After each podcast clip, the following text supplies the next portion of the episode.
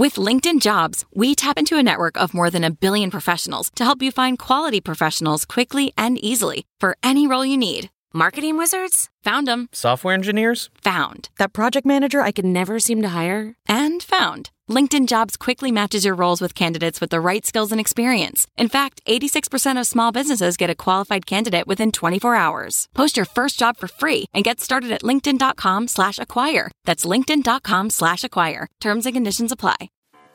Welcome to Money for the Rest of Us, personal finance show on money, how it works, how to invest and how to live without worrying about it. I'm your host, David Stein, and today is episode 78. It's titled, What If the Economy Stopped Growing Permanently?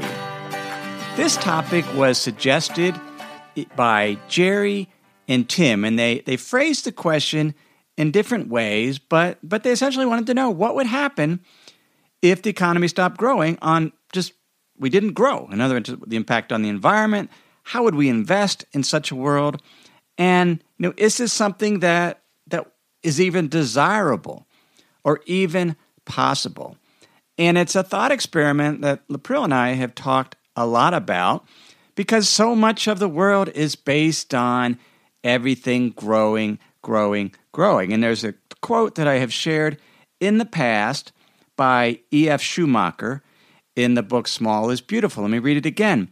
From an economic viewpoint, the central concept of wisdom is permanence. Nothing makes economic sense unless it's continuous for a long time, or its continuance for a long time can be projected without running into absurdities. There can be growth towards a limited objective, but there cannot be unlimited generalized growth. Yet our entire world is based on essentially unlimited growth. Things have to keep growing, growing, growing, either companies or economies, etc. But let's look and see if there's another way to go about it. Is it possible to actually have a society that doesn't grow? And and how would that change things? First, let's look at the traditional definition of what an economy is it's the financial value of what a nation produces in goods and services during a given period. It's a measure of a nation's output. It's also known as gross domestic product or GDP. So, if a nation produces a higher dollar amount of goods and services from one period to the next, then the economy grew. If the dollar amount that was produced is the same, then the economy didn't grow. And, and by dollar amount, it's, it's measured on a nominal basis, so before inflation, and then it, it's measured on a real basis, taking into account or backing out inflation. In order for economies to grow over the long term, you need really two things. You need more population or more workers, or you need those workers to be more productive number of episodes, I gave the example. If you owned a bakery and got up early each day to bake loaves of bread, and on a when you're working your hardest, you can make 20 loaves. And you want to get to where you expand your little bakery economy by baking 25 loaves a day. Two ways to do that. You could hire a worker to get up in the wee hours of the morning and help you bake, and then you could expand your output that way. Or you could be more efficient, perhaps invest in some time saving equipment, such as a larger oven or a bigger mixer or some other improved dough rolling technique. In other words, you could bake, increase your bakery output, your GDP of your bakery by having more workers, increasing the population, or increasing productivity. So when we talk about a world in which economic growth has stopped. In other words, it's more it's just not growing. We're not increasing the dollar value of output in goods or services or GDP. The only way that can happen is if the population stagnates or shrinks or we become less productive, not more productive. Now, there's been a prime example of what happens when a country's population stagnates and begins to shrink, and the impact on the economy and the impact on investments. In that, that example is Japan. Last year in Japan, year 2014, there was approximately 1 million new births or newborns, and 1.3 million people died. And as a result, the population decreased by about 300,000 individuals. Now, the population, I think that's the third year in the row the population has shrunk, but it's actually been stagnating for almost 20 years, and where essentially zero population growth or very, very small growth. And as a population shrinks, and we're seeing this in Japan, that means you're having less births and you have an aging population. So, as there's shrinkage in the population, there's overall less demand for goods and some services, but there's also a shift because some de- services there's there's a greater demand. For example, there's there's a more of a demand for healthcare services for the ages, for the aged. At the same time, there's less demand for housing. I read an article recently in the New York Times, and it talked about how the Japanese government estimates there are 8 million unoccupied dwellings in Japan, half of which are just sitting there. They're neither for sale or for rent. they they've essentially been abandoned because the, the elderly, they don't, they don't, well, in some regard, well, the elderly are dying off, but you know, a lot of these homes are kind of out in in the in the hinterland, in the villages. In fact, my son Camden this past summer spent a couple weeks in a remote Japanese village, just just helping kind of fix up some of these old houses that have been around for generations. Some of which no one's living in, and and that's because there's just less people, so you don't need as much houses.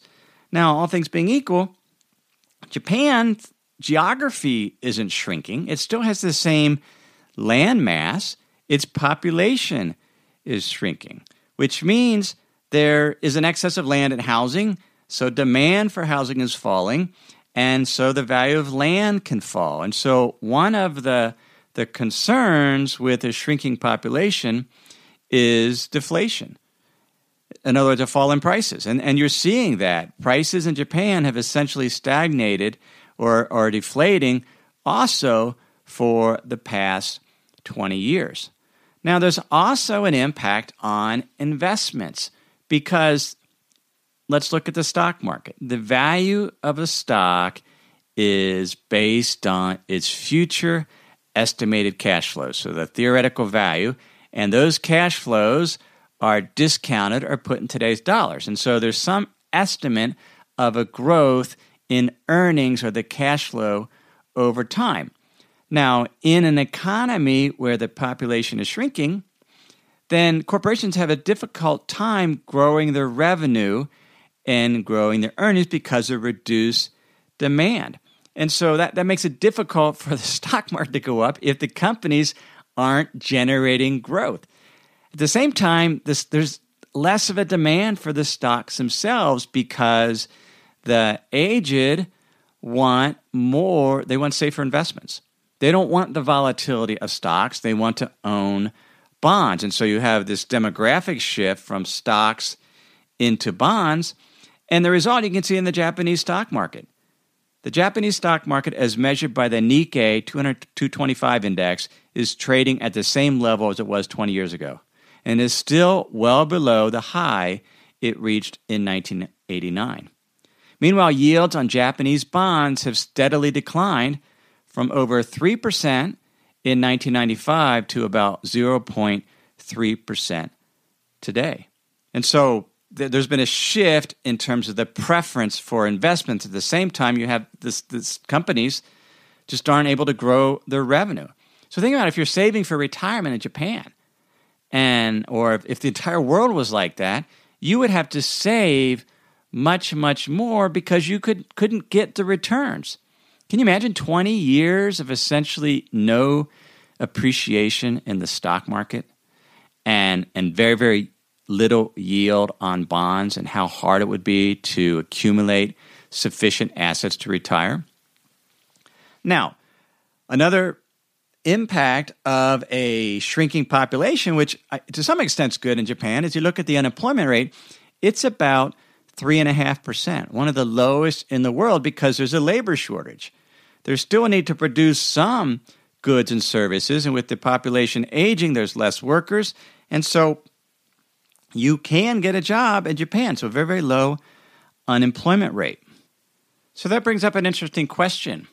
If anyone that wants to work can essentially get a job in Japan, and if you have visited Japan, and I have on a number of occasions, it appears to be a very, very pleasant place to live. And I recall, and I've mentioned this, I think, in an earlier episode, I had lunch or dinner with a friend who is a German expat, has lived in Japan for well over 20 years, is married to a Japanese woman. And he commented to me if Japan or the Japanese have been suffering for the last 20 years, somebody forgot to tell us. Life appears to be good. Now, that's not to gloss over problems that, that any country has. But generally speaking, when you look at Japan, if you can get a job, there's work. This is the, the everything seems the trains run on time. They definitely run on time in Japan. The streets are clean, and and when you actually look at GDP or gross domestic product per person, it's actually it has grown, and so on a per person basis, the economy is growing. Just overall, the economy has stagnated. Now, a, a skeptic toward Japan will point it out to one thing that doesn't look very, very good, and that's the government debt balance. The gross government debt as a percent of GDP is 245%, the highest by far in the world. That's gross debt, though. What you have to do when you look at debt, you, you certainly have to, you can't look at the, the, the absolute dollar, dollar amount or, or the amount in yen. You have to look at it relative to the size of the economy. And gross debt is not the correct measurement. You have to either you have to look at net debt as another measure, and net debt is debt once you back out the, just the debt that's owned by the public, not debt that's owned by other government agencies. And when we look at that calculation, domestic debt or government debt is a percent of GDP that's owned by the public. Well, no, not, not even owned by the public, owned by the public and the central bank, the Bank of Japan, is 134% of GDP. And if we back out the amount that's owned by the Bank of Japan, so just the debt owned by the public, then that's eight, about 80% of GDP, which means, which is about what the US is on a net debt basis. And so, you know, one of the big fears is, you know, will Japan default on its debt or, be, or will the debt become unsustainable? And, and it's possible that Japan will default on its debt. Much more likely is the Bank of Japan will continue to buy debt and it could roll over and interest rates could continue to drop or stay very, very low. And that could go on for decades. And the question is, will that cause inflation or not? And for inflation, what you need is an increase in the money supply that, that's so great that it starts to strain capacity. And but when you have a shrinking population and, and falling land prices, you don't necessarily have a constrained capacity. There's an article that I read recently in Bloomberg. It's by Noah Smith. He's an assistant professor of finance at Stony Brook University. And he was, he was sort of talking about this concept. And here's an interesting quote. He says The fact is, no one really knows what causes high inflation episodes to begin. The Japanese central bank is embarking on a road that no country has ever traveled before a bold experiment to test the hypothesis that debt monetization could sustain an infinite ratio of government debt to GDP. It's being forced to do this by the dysfunctional nature of the Japanese political system combined with Japan's unfavorable demographics. I, for one, am interest, interested to see where it goes. But I'm not worried. In the end, a sovereign default is just an accounting exercise, marking down the assets of some Japanese people and making marking up the assets of others. It would redistribute wealth from the old to the young, and after default, Japan would still have the same factories, all the same land, all the same people with all the same education. There would be plenty of short term pain, fear, disruptions to the international finance systems, but at the end of the day, Japan would still be standing. He's got it right. That this this whole debt, any debt, it's just it's accounting. The value and the wealth of Japan is their people, their education, and the land. And if there was a default, then there's a default. And and they everyone to get up the next day and and they would continue on. Now you'd, you'd have to redistribute the wealth, but the value of a nation is essentially the productive capacity, their ability to produce goods and services. That wouldn't change. Probably a good example is just think of a, a family farm. You, you have a house and you farm and you have young family workers and, and an older family, and maybe the young is going to buy the farm from the parents. And so they set up a, a debt payment, and, and for whatever reason, the, the young, it's a bad year for crops. And, and, and, the, and the children default and they miss the debt payment. And, and so th- there's an issue there and it needs to be restructured. But has the farm changed? The house is still there. The farm is still there. The ability to grow crops is still there. They still have the tractor. It was just the accounting between the generations. And a government default would work the same the same way. I mean, there, there would clearly be winners and losers, but the wealth within the country would still be exactly the same. Let me pause here to share some words from this week's sponsors. When you're hiring for your small business, you want to find quality professionals that are right for the role. That's why you have to check out LinkedIn Jobs. LinkedIn Jobs has the tools to help find the right professionals for your team faster and for free. I know in our business, having the right candidates for the job is critical to keep our business running smoothly. Now, LinkedIn isn't just another job board. LinkedIn has a vast network of more than a billion professionals, which makes it the best place to hire.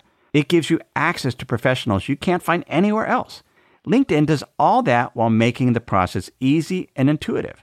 Hiring is easy when you have that many quality candidates. So easy, in fact, that 86% of small businesses get a qualified candidate within 24 hours. LinkedIn is constantly finding ways to make the process easier. They even just launched a feature that helps you write job descriptions, making the process even easier and quicker. So post your job for free at linkedin.com slash David. That's linkedin.com slash David to post your job for free. Terms and conditions apply. Sometimes it's just nice to sit back, relax, maybe even take a nap.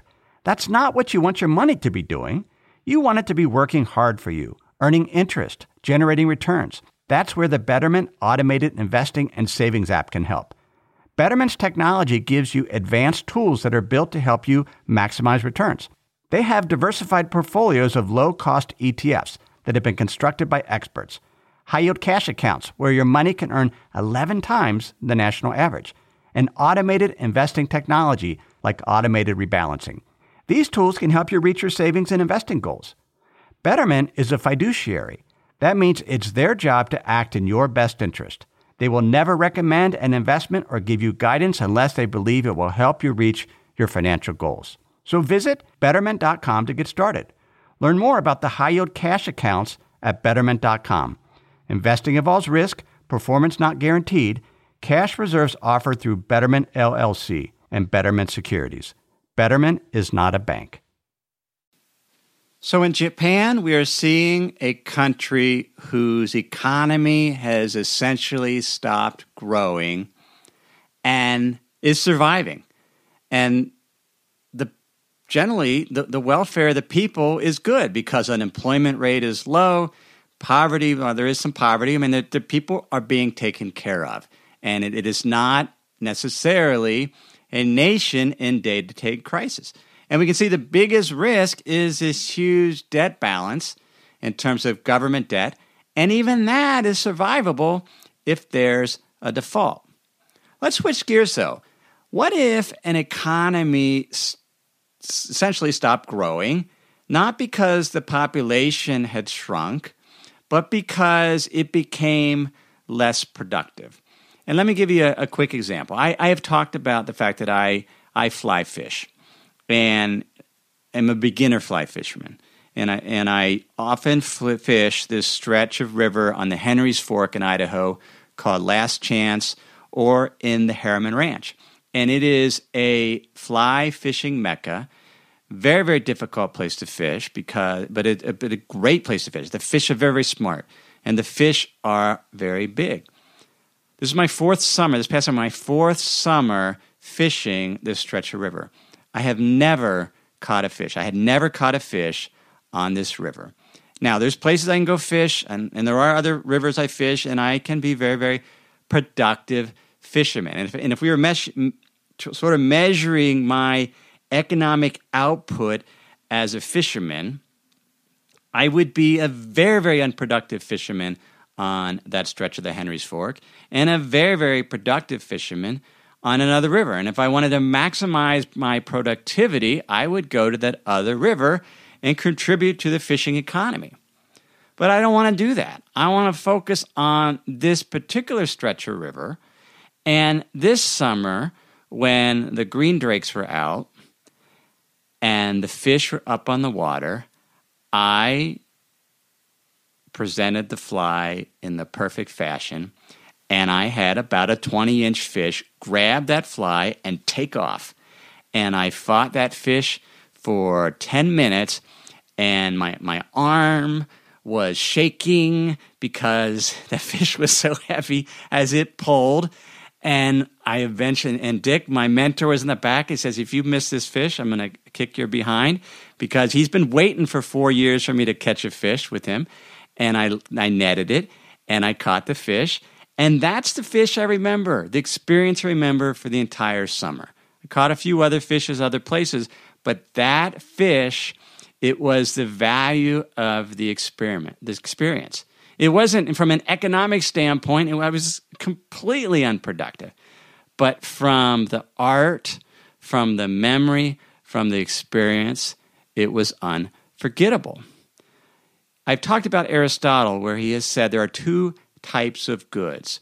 And one type is really what are called supreme goods. They're things good in and of themselves. We highly value them for their own sake.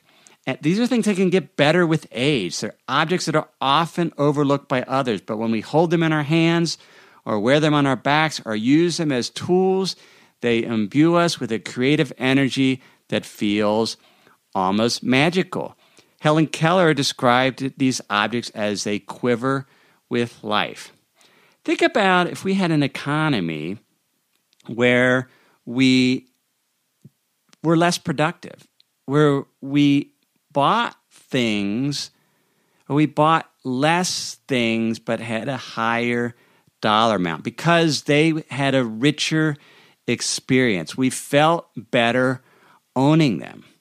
I bought recently a shirt off eBay. It was designed by Hiroki Nakamura. He he produces the Visvim brand, and this shirt is it's it's yarns are dyed, so it's how do they call it yarn dyed. So each individual yarn is dyed separately in natural indigo or in a mud vat, and then the the, the yarn is weaved together and the shirt is made. And I paid a couple hundred dollars for this shirt. And, and it sold new for five or six hundred dollars. And, and you might think, who in the world pays that kind of money for a shirt?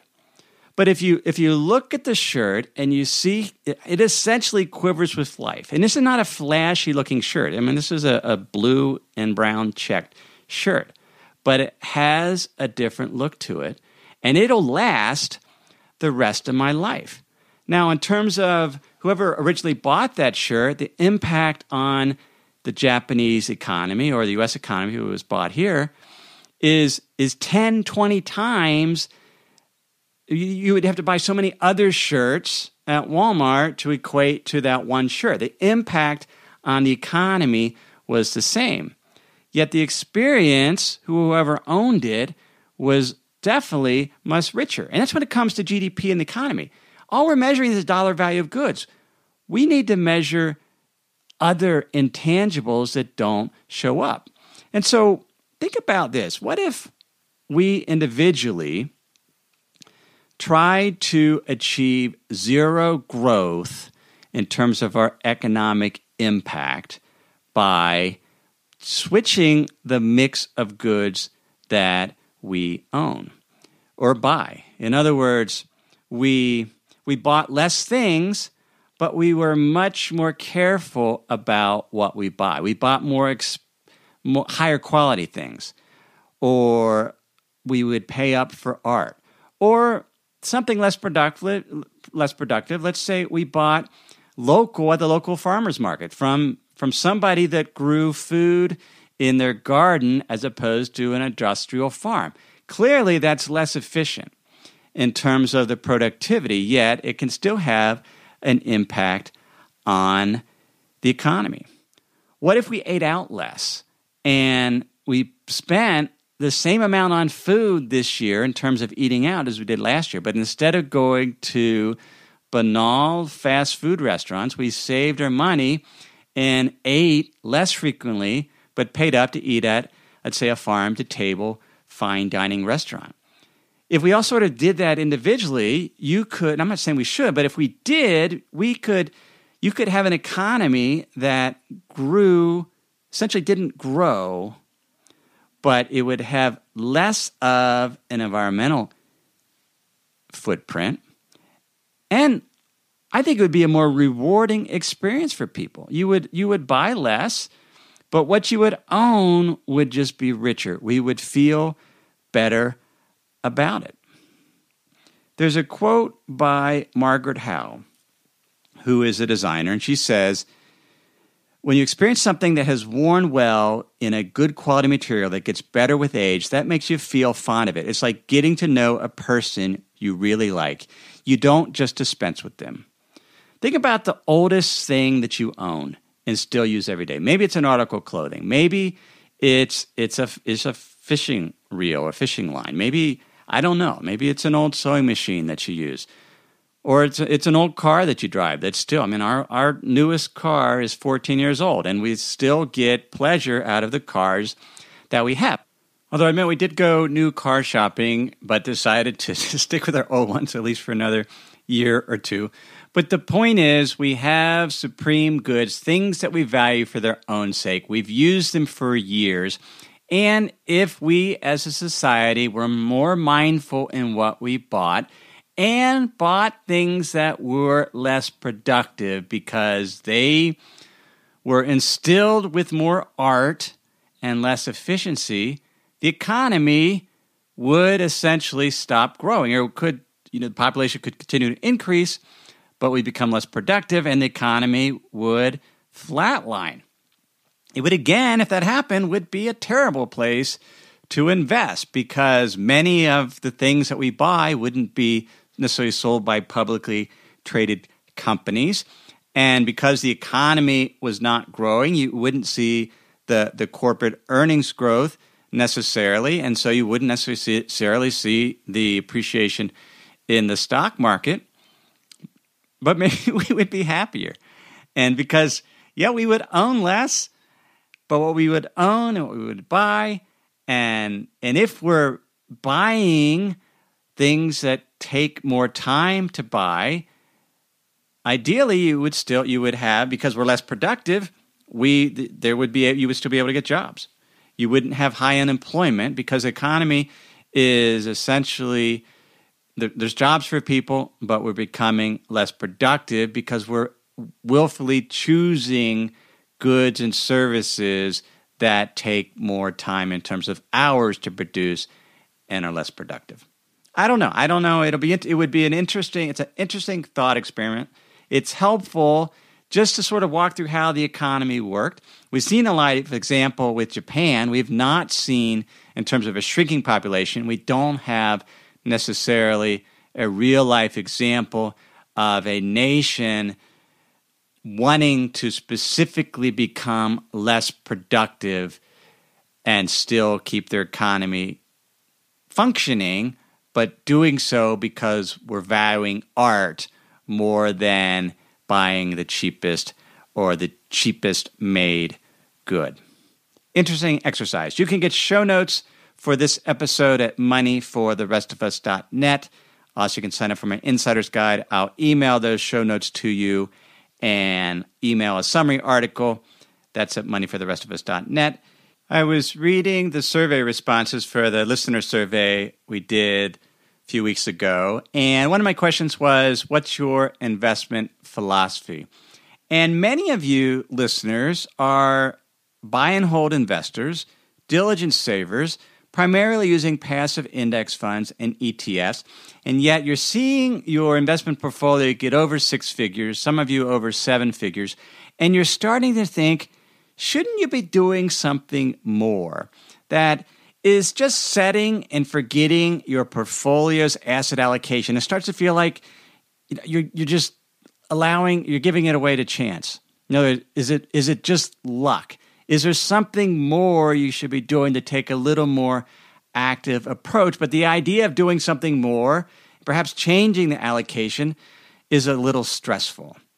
And and what I have found with the hub is many of you are you're doing the right things. The question is, do you have all the information you need to be able to do that? Do you know what your expected portfolio return is in terms of your asset mix, in terms of what's reasonable range of returns based on how you're investing? Do you know what the investment landscape is? Do you know which regions are overvalued or undervalued? Which particular asset classes have a lower expected return versus those that have a higher simply because some of them are facing economic headwinds, some of them have more attractive valuations. And are you able to take advantage of those opportunities and minimize your risk of holding those assets that have a higher risk of some type of meltdown? This is not about market timing. What we do on the hub is about opportunistically setting your long term strategic allocation so that you maximize the likelihood of achieving your retirement goals. That's what we do on the hub. You can get more information at that at moneyfortherestofus.hub.com. Everything I've shared with you in this episode has been for general education only, I've not provided any type of investment advice, simply general education and money, invest in the economy. Have a great week.